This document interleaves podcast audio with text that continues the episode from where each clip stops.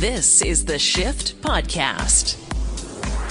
Eric Chapman is in the house. Welcome, Canada. It's Friday. Let's hang out and do some fun stuff together. Oh, I've been doing too many things lately. I quit coffee this week, and I tell you, it's not fun. No. No. I only started drinking, Matt, coffee like 5 or 6 years ago. Not even. When I started doing morning radio at another radio station. I didn't drink coffee up until then, and then I just became this coffee snob, and I love it. Like, I could bathe in it. It's beautiful. Like, get it in my vein, just like the vaccination. But I just noticed lately I've been drinking too much ever since my dad passed and that whole thing happened sort of 3 weeks ago, ever since that day. The dog and all that. Yeah, the dog. I got a dog update, too, in a bit here. Yeah, I've just been drinking so much. Way too much. Way too much. You'll learn there is a recommended amount. And I'm way above it. So the other day, I was like, okay, I got weed, I got booze, and I got coffee. I'm not quitting weed. That's not going anywhere yet. I can cut back on the booze, and I can just ditch the coffee. And so I've ditched coffee. And so I've had it once. I've had twice now. Sorry, I lied. I've had it twice because the first time was the other day, and I got this weird... It was like... Oh, man, I got blurred vision, tunneled vision. I couldn't see. I had to sit down and drink like a gallon of water. It was horrible. And then I had another one tonight because I'm so tired because I haven't had a coffee today. And I tried a tea. Tea is not, it's not the same. It doesn't cut it. You get the caffeine. I understand it's more caffeine in some cases, but it's just not the same, Matt. It's not the same. No, it is clearly not the same. I've tried it. Not that I would try to cut coffee from my personal. I consider it like an essential service in my system. It's like food and water. Yeah, like it's up there. Yeah, like I recognize that there's liquids that are fun and that you can cut back on and have a better life. Yeah. Coffee is not one of them for me. Yeah, I will drink it until. I'm on my deathbed with my last cup of coffee. You can't. You want to die with coffee in your hand. I want to die with coffee in my mouth. Wow. In your mouth.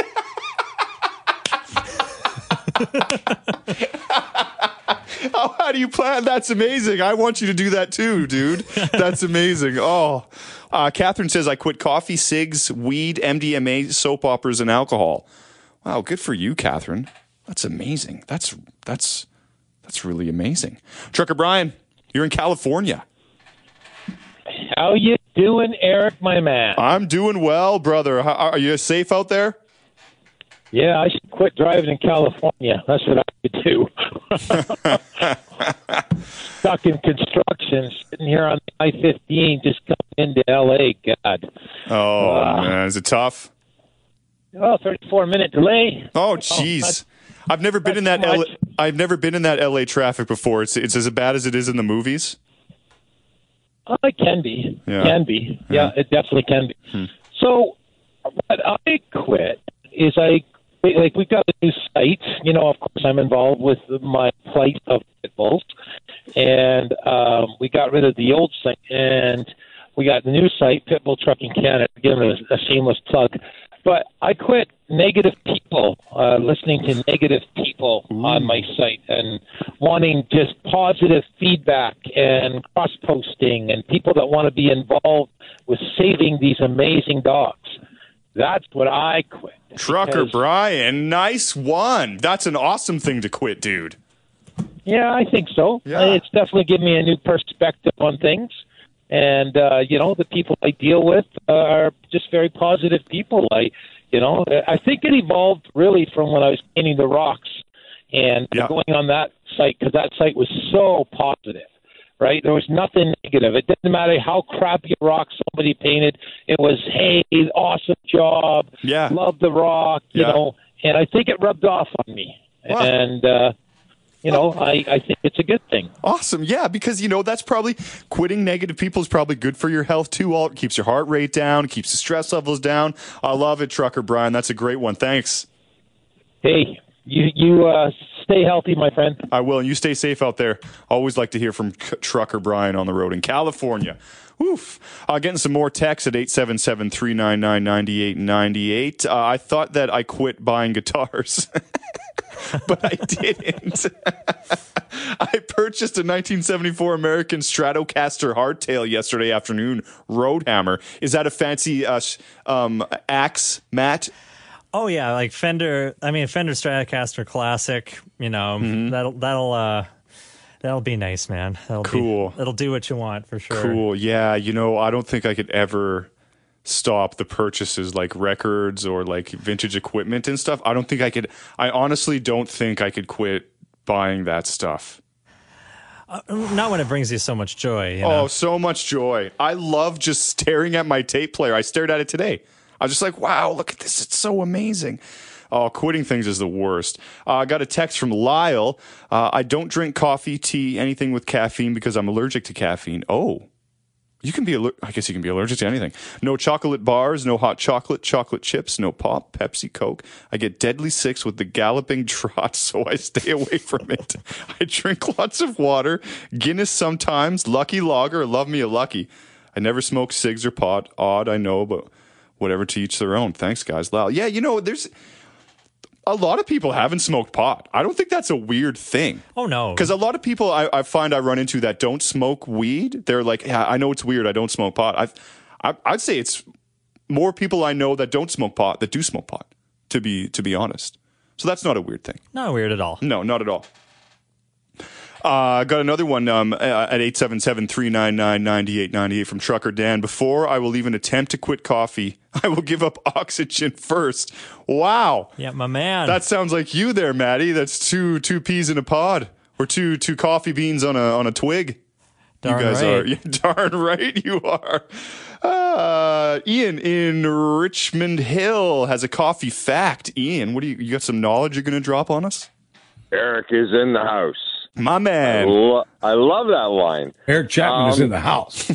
So here's something really crazy. We go to war over oil. Yeah. The second highest commodity traded on the market is coffee. Is it really? Yes. Wow. Is that not scary? If you were to stop coffee tomorrow, the world would turn right on its edge. Dang. Well, Kat, the dog walker Kat, she was saying something like 2.4 billion. So yeah, that sounds about right, dude. That's nuts. Yeah, I used to live in Edmonton, and I worked at a bar, and we had a guy that would come in, and he would drink literally 3 pints of coffee. He was a guitar player. He would come around on a circuit once every 3 months, and he would drink at least 3 liters of coffee a night, and it was just a given that when he came in, I put the coffee pot on. Yeah, yeah. And one night he came in and he said, nope, I just want a drizzle, which is like half an ounce to a pint cup and the rest in hot water. And he was telling me, he said, 3 months ago, I quit drinking coffee. I put a little bit in just for that slight caffeine kick. Yeah. But he healed faster. He says, my fingers from playing guitar heal faster. Really? I feel better. I sleep better. A little bit of coffee in your plant, your house plant. It makes it happy.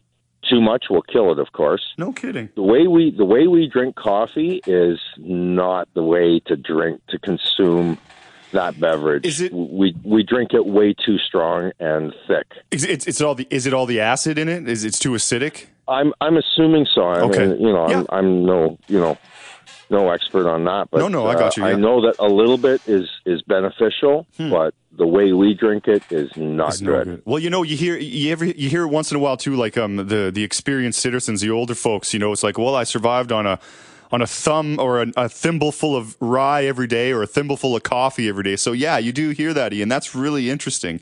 And the fact that I feel like if we drink that, what are we going to run out? Like, how much coffee is that? I wonder what the pounds are. That's fascinating. Oh yeah, right. Yeah, for sure. Yeah. And I have to mirror Trucker Brian. I didn't even think of it. I have quit negative people around me. Oh, I love this one. It's been a lot better. Yeah. But the one thing I really want to quit, because I am so upset, I just found out today how much I'm spending in services to my bank. I hope you do a subject on who's the best bank out there, because these guys just hit me with $100 in charges last month that they didn't even tell me about. Oh. They just said, well, we raised our limits, and now that you're using your card. I said, in a pandemic... Come on! I got to use my card. No one accepts cash. Yeah, we raised our we raised our rates.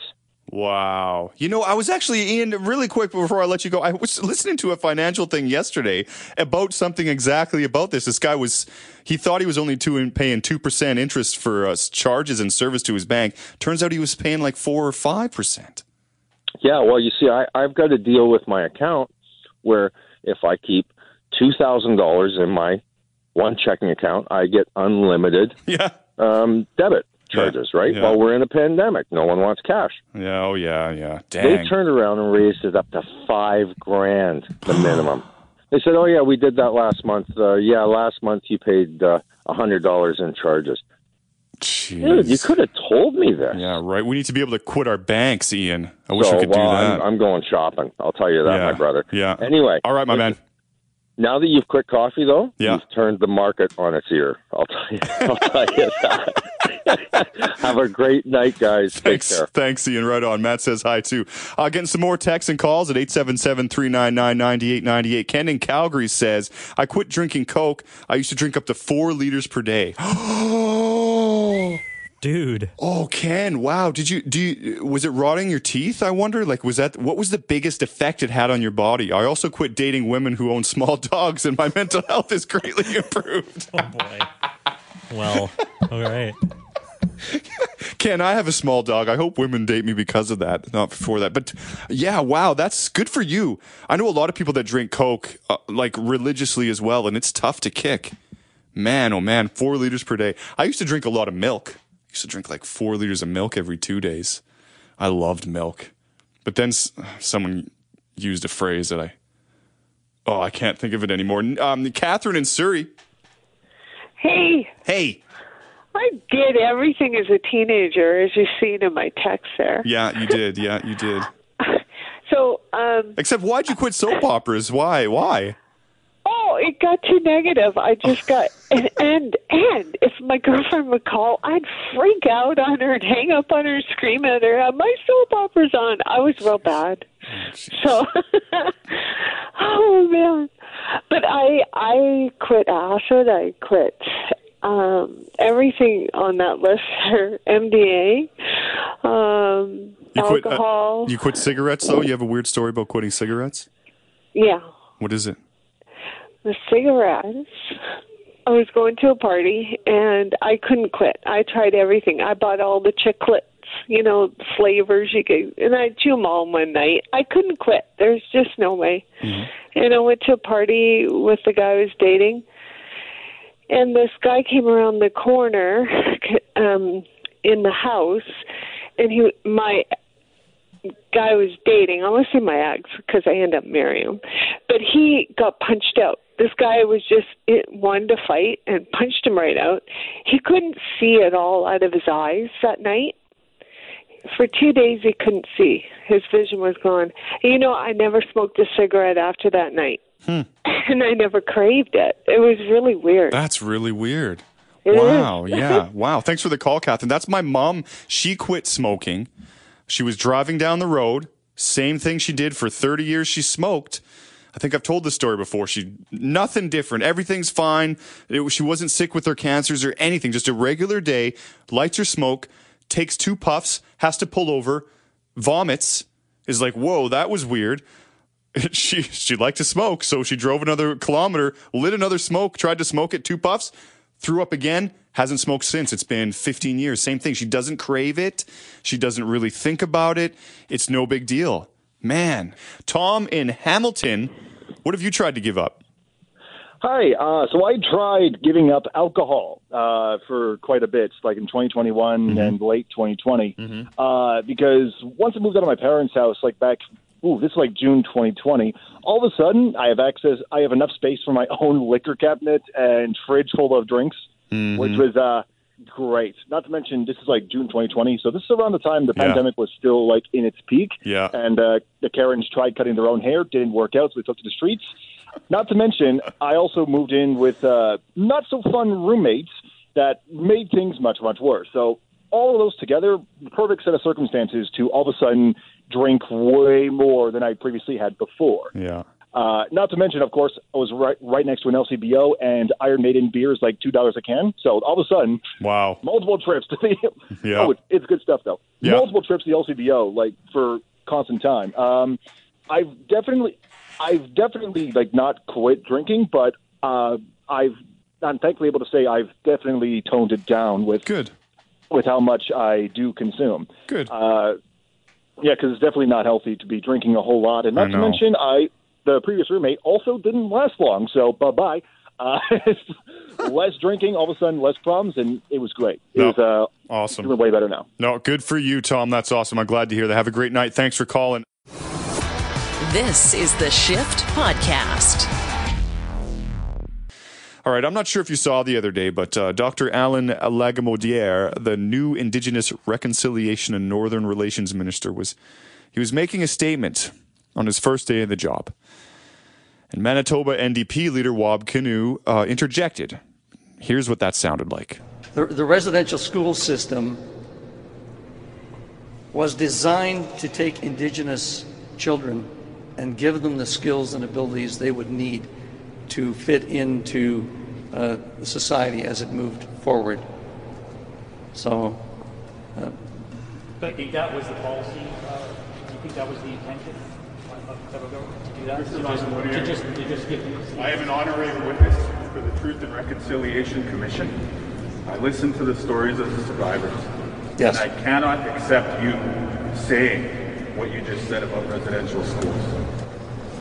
It was the express intent of residential schools to kill the Indian in the child.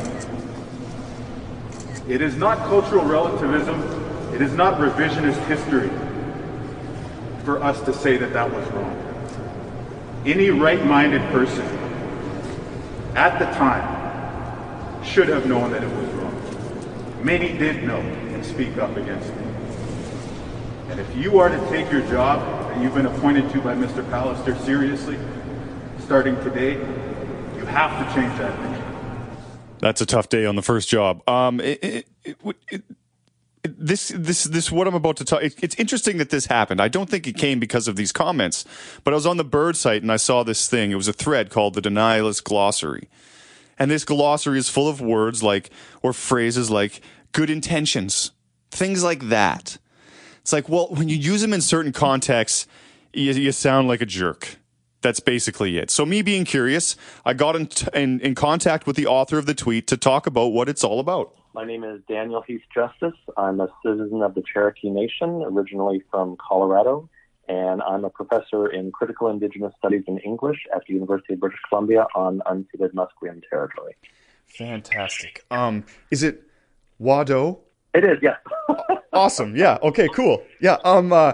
If that's thank you for anybody that doesn't know. Yeah. If my first question is, if we're going to battle this beast, this whole thing we are moving forward as a society evolves, why, Daniel, is it so important we understand language and these phrases and the way they're used in this context that you speak of in your denialist glossary you mentioned on Twitter? I think part of the reason is because there is a lot that many Canadians just don't know, even now, that there's still a lot about the residential so-called schools that when people don't understand them, they hear particular terms and, you know, if we think that they mean what they mean in general discourse, then the history, the specific history of the residential school system, is read badly. So, for example, we call them residential schools, but to think of them as schools is a mistake. That was certainly part of the rationale, but what actually happened in them was very little teaching. And an enormous amount of cultural shame and abuse, not just physical abuse, not just sexual abuse, but emotional and intellectual abuse. And so I think we need to think about terminology and the specific terminology of these systems, because once we actually understand how they functioned and once we understand how these words exist in relation to the reality, then it's a very different kind of conversation. But I think some denialists really want to muddy the language to muddy the issue. Right. I think you mentioned system in your response there, and I think that maybe I just want to point this out and wonder if you would agree that when we talk about systemic things, people are like, I don't understand that. So I wonder, this would probably be a good example of the system and how it works and how it's used to put people down. Absolutely. Well, I mean, residential schools were in operation for decades, right? For more than 100 years. And every school had its own particularities. Every school had its own realities, but they were also part of a much larger system that was enforced not just by churches, but also by the RCMP, also by the federal government. They were reinforced by local white communities who also provided a degree of surveillance over any students who managed to escape. Some of those communities also benefited from the labor of students who were hired out or trafficked to local landowners. And these were not isolated incidents. These were built into the system of residential schooling for years and for generations and for multiple generations of families. So when we're talking about systems, I think it can feel very distant.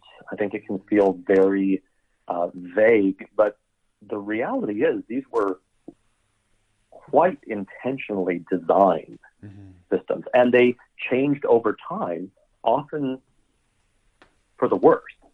And that's one thing. It's not, people talk inexplicably about good intentions, but what we see again and again from the administrator's own documents, from lawmakers' own documents, from church officials' own documents, is that they found it difficult to destroy children's spirits. So they had to keep changing things up to make that job more successful. And at the end of the day, it wasn't successful in terms of destroying Indigenous peoples as peoples, but it did a huge amount of harm to a lot of families. Yeah, again, you mentioned it there, change over time. I think that's a great, it's important. All things change, even when we have good intentions. That can change over time. The jokes don't sit well now. All things change, and I think that's a good thing.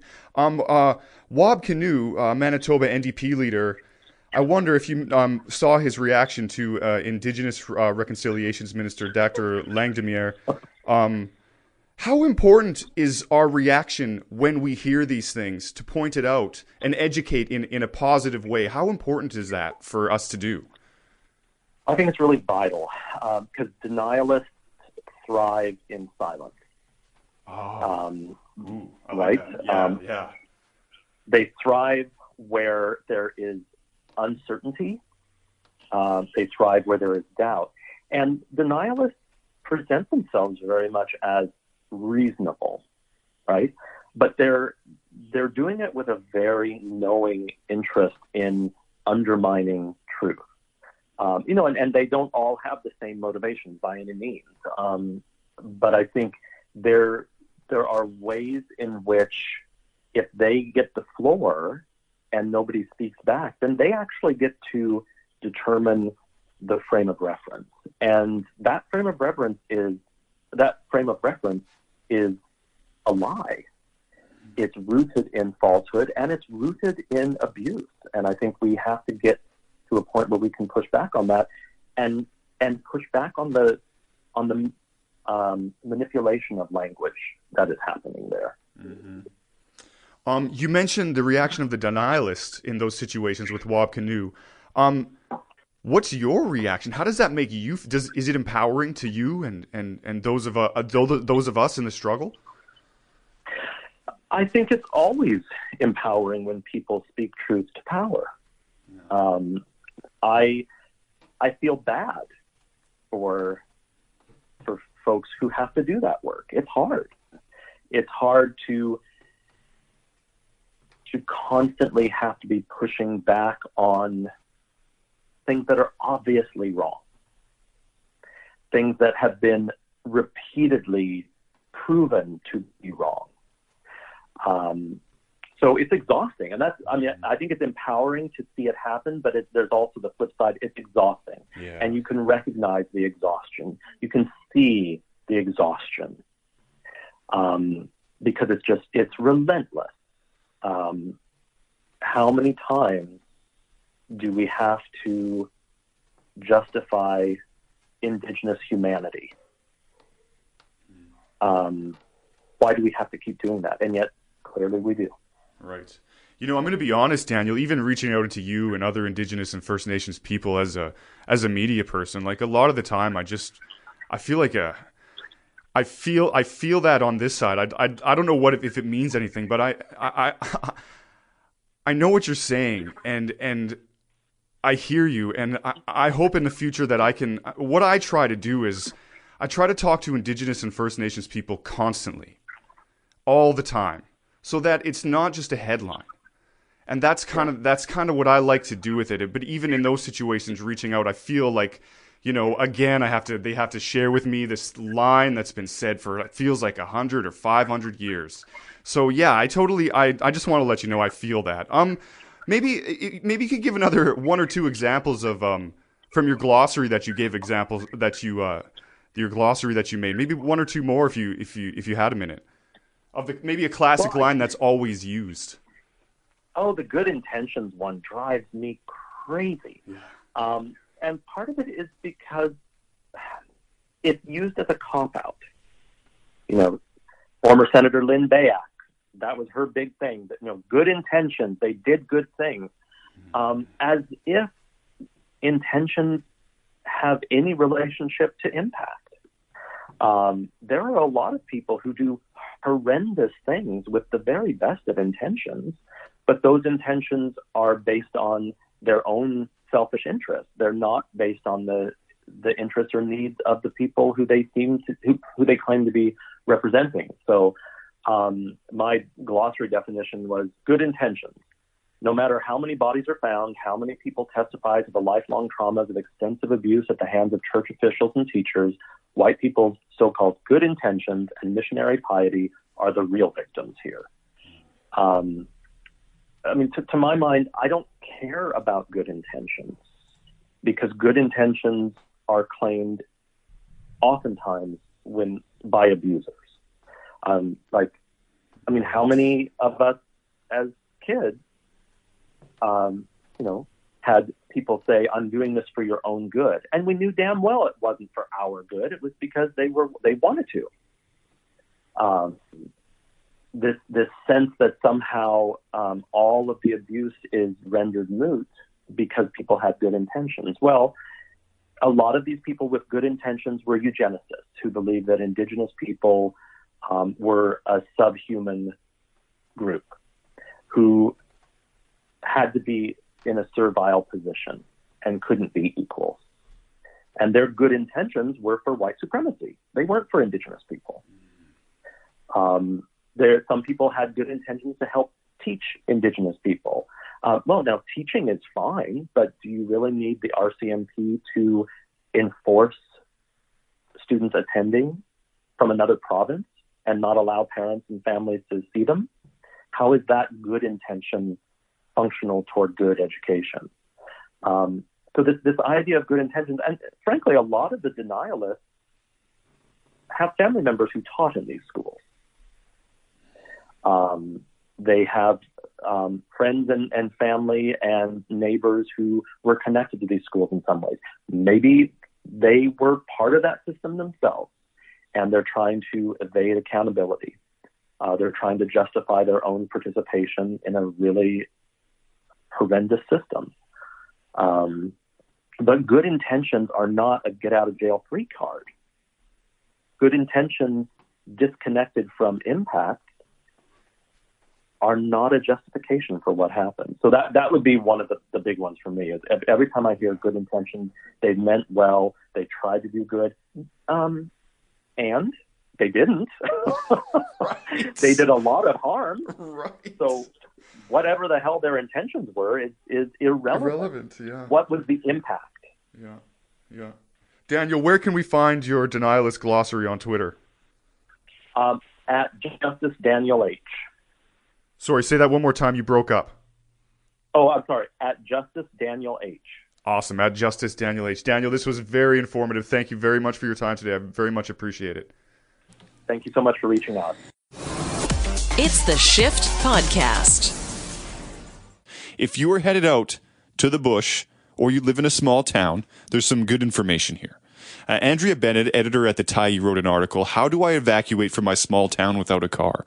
And like I said, tornadoes in Barrie, flooding in Belgium, Lytton, BC, gone, fires everywhere. The earth is screaming at us.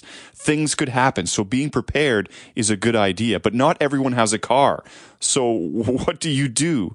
Or what if you don't have the money for an emergency kit?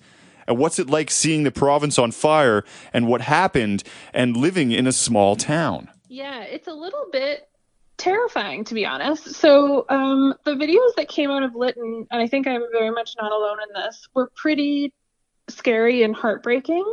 The people who escaped, in some cases it felt like they barely escaped, and that fire came in really quickly.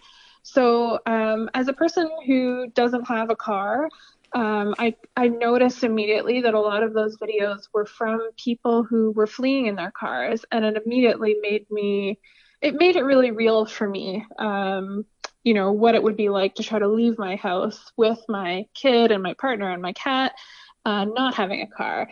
So so I decided to write about that, and also the experience of putting together an emergency kit for the Tyee, because I thought that a lot of other people would be thinking about it.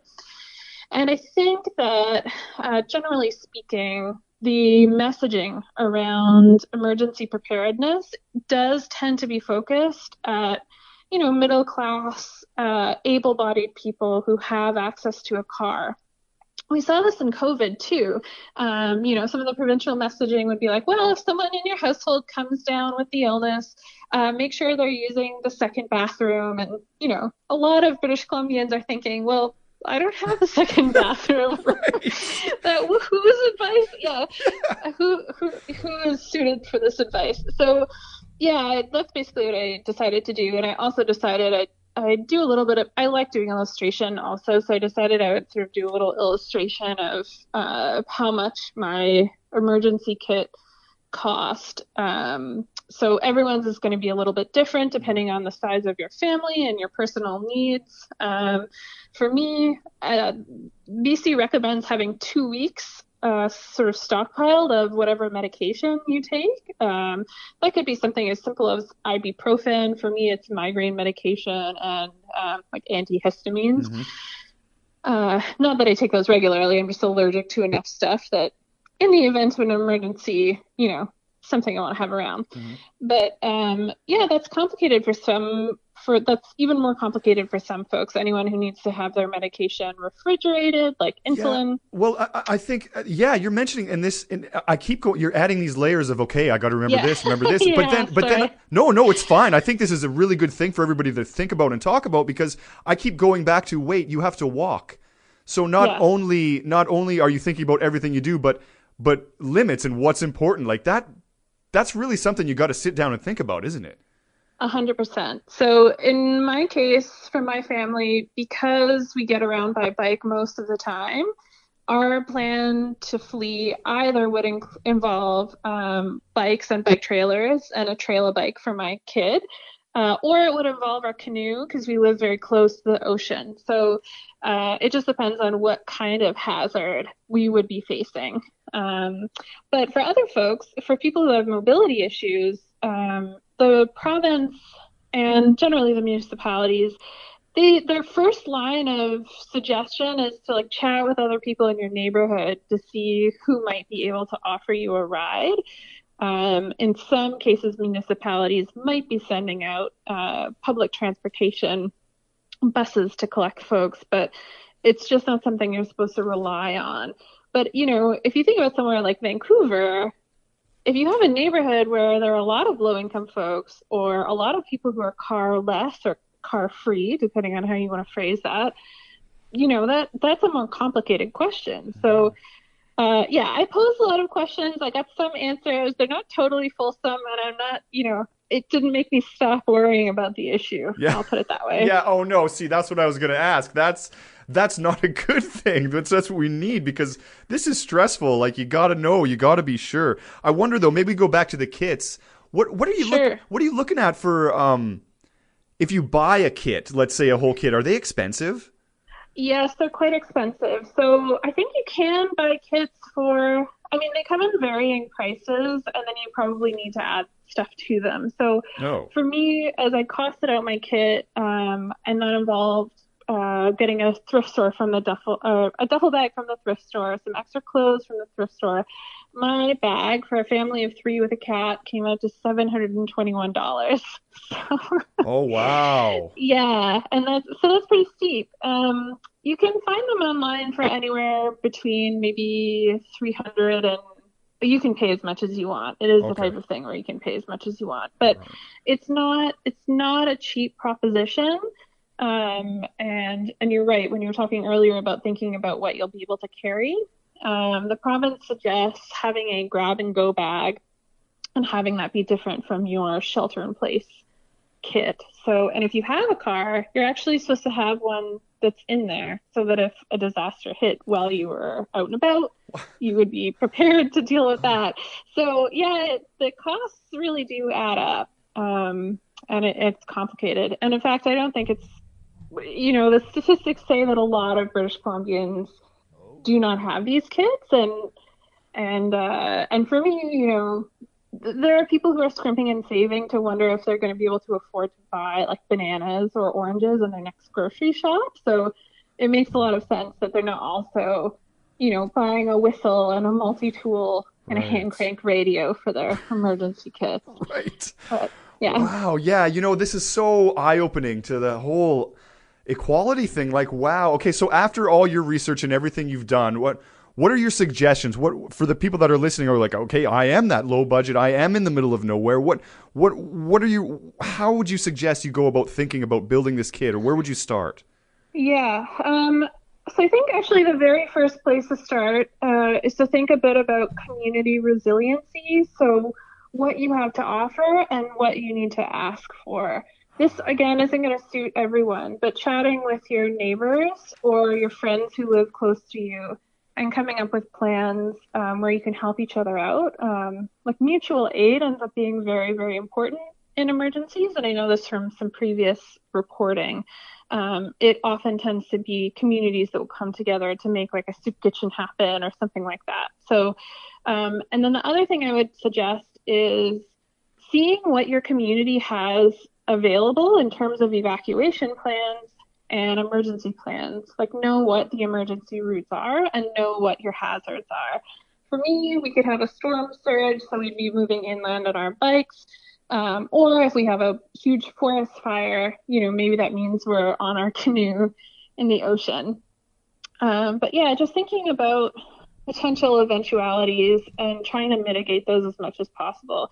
In terms of the kits, you can fill your own water bottles. Water is really, really important. And then if you can, just add like one thing to each of your grocery shops that you'll put aside. Kind of like, I'm blanking on the nursery rhyme, but is it the ants and the grasshopper? I don't know. Anyway, start very slowly stockpiling stuff. But yeah, because the price tag, if you look at it altogether, is intensely steep. But if you take it bit by bit, if you can find the room in your budget to do so, it's probably a good idea. And then if you are on a medication that is restricted or needs to be refrigerated, think about how you could potentially deal with that situation in the event of an emergency. So talk to your doctor or pharmacist about it and maybe make a photocopy of your prescription that you can keep in a grab and go bag so that in the event of an emergency, you at least have a copy of the prescription, and probably the emergency operations center folks will be able to track that down. I spoke with Brian Reynolds, a postdoc fellow at UBC who studies this kind of stuff, and he said that in emergencies, ELCs do come together to make sure that people who need methadone or ADHD medication or insulin get those meds. But in my town, our local evacuation assistant did say that it was really important to try to have that prescription handy in case of emergency. I think the most valuable thing out of that is know your others. Check your community. It brings people together after and during. Let's have it happen before too, because then we keep each other safe, right? I think so. This is the Shift Podcast.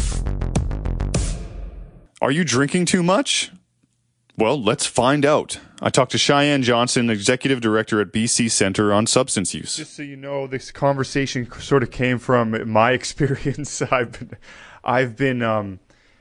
I'm cutting out coffee because I've noticed I've been like doing too much of my substance. I've been drinking too much and having too much coffee and smoking too much weed. So I cut out coffee and I'm drinking an incredibly less amount. And so we just felt like, wow, people are probably going through similar things with substance right now. So it'd be just a good conversation to maybe have around, you know, just substance use. Has it increased a little bit? And just more, maybe even more so, you know, like how do we recognize it and what can we do like in the immediate to help ourselves? And like I mentioned, I'm not drinking coffee, so I'm so cranky now. It's incredible. I can't even take it, Cheyenne. It's very good. It's very interesting. I've heard. Yeah. I mean, good for you for recognizing that caffeine is a substance, because most people don't even recognize that it's a substance that we use that like it alters our state of mind and it makes us focus more. But I've known a lot of people that have cut out caffeine, and I've heard it's very, very difficult for quite a long period. So keep it up and best of luck. Thanks. I feel more bad for the people. I'm glad I'm working from home right now, because the only person that has to tolerate me is my dog. So, and she just does just fine. So I wonder, are there some other things that maybe we don't recognize other than caffeine that are some substance that we might be like, oh wait, that's a thing we should pay attention to? Well, I mean, I think when people think about drugs, they don't often think about alcohol as a drug. You know, you often hear like alcohol and drugs together when alcohol is a drug. So it's all the same category. And I think the other piece is, you know, there is this artificial line in society that we've set around what's a legal drug. So we've legalized cannabis, obviously, in Canada in the last few years. Nicotine products are also legal, and alcohol is legal. And then we have a sort of arbitrary line that we as society have created around what's illegal, and opioids are illegal, and stimulants, certain types of stimulants, are illegal. But again, that line has moved in our history. You know, you can think back to 1918 when alcohol was under prohibition, and all of the harms that came to society from the prohibition of that particular substance. Right, totally. I know that drinking has been up over the pandemic. Have people been drinking too much? Well, it's very interesting because often Canadians aren't aware, and most healthcare providers are also not aware, that in Canada we have what we call low-risk drinking guidelines, which recommend for men and women what they could drink to be under a safe limit. So for women, that's 10 drinks a week with no more than 2 drinks a day most days. And for men, that's 15 drinks a week for men with no more than 3 drinks a day most days. And again, these are standard drinks. This isn't, you know, one of those giant wine glasses that holds a whole bottle of wine counts as one. You know, one serving of wine is 5 ounces. One serving of beer is, you know, 12 ounces. So it has to adhere to these pieces. But again, many Canadians aren't aware that alcohol is a carcinogen. It's linked to over 200 types of different cancers. And it can have serious health effects if used above the low-risk drinking guidelines. Oh, my goodness. Okay, see, this is why I wanted to talk to you. Can we drink all of our 15 drinks on one of those days and still be under the guidelines?